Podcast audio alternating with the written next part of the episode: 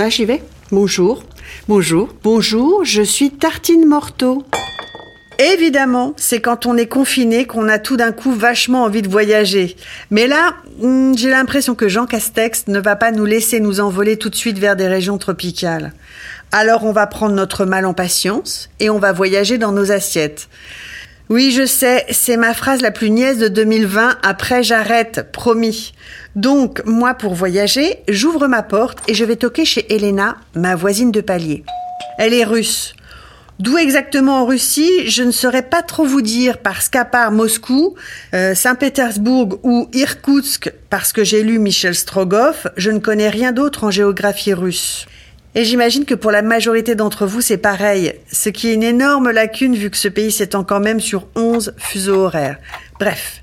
À la rentrée, j'avais fait une ratatouille et j'en ai donné une assiette à Elena. Et quelques jours plus tard, elle m'a rendu l'assiette avec dedans un fabuleux gâteau. Un incroyable gâteau russe au miel. On l'a dévoré. Et vous allez en faire autant, j'en suis sûre, quand je vous aurai donné la recette. Alors je vous préviens, c'est un peu de boulot, mais ça vaut le coup. Voici la recette du gâteau russe au miel. Il faut commencer par faire chauffer 4 cuillères à soupe de miel à feu doux avec 3 cuillères à café de bicarbonate. Je vous conseille de prendre un miel neutre, liquide, type miel d'acacia.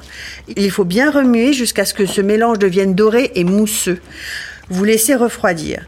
Ensuite, dans un saladier, il faut battre 3 œufs avec 250 g de sucre en poudre, puis incorporer 90 g de beurre fondu. Vous ajoutez ensuite 300 g de farine et le mélange miel bicarbonate refroidi. Vous laissez reposer cette pâte en boule dans un film. Elle est un peu collante, c'est normal. Au bout d'une heure, vous séparez la pâte en sept parts égales.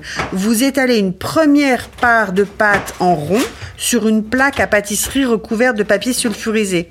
Vous enfournez pour 4 à 5 minutes à 180 degrés. Et vous faites ça pour les 7 morceaux de pâte. Oui, j'ai dit que c'était du boulot, mais on n'a rien sans rien, comme disait je ne sais plus quelle personne énervante. Ensuite, pendant que les sept pâtes refroidissent, vous préparez le glaçage.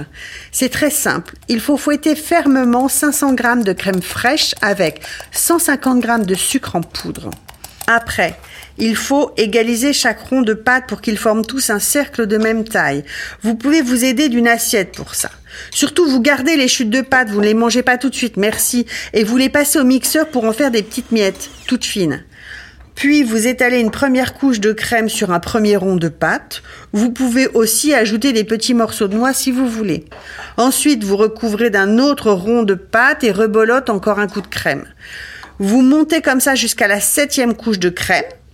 Vous nappez le tour du gâteau du reste de crème et vous appliquez les miettes de pâte mixées sur les bords et sur le sommet du gâteau. Et puis vous, au frais pendant une heure et c'est prêt. Vous verrez, vous n'en laisserez pas une miette. Foi de Baba Yaga. La prochaine fois, je ne vous donnerai pas la vraie recette du bœuf stroganoff, vu que même Elena, elle ne la connaît pas.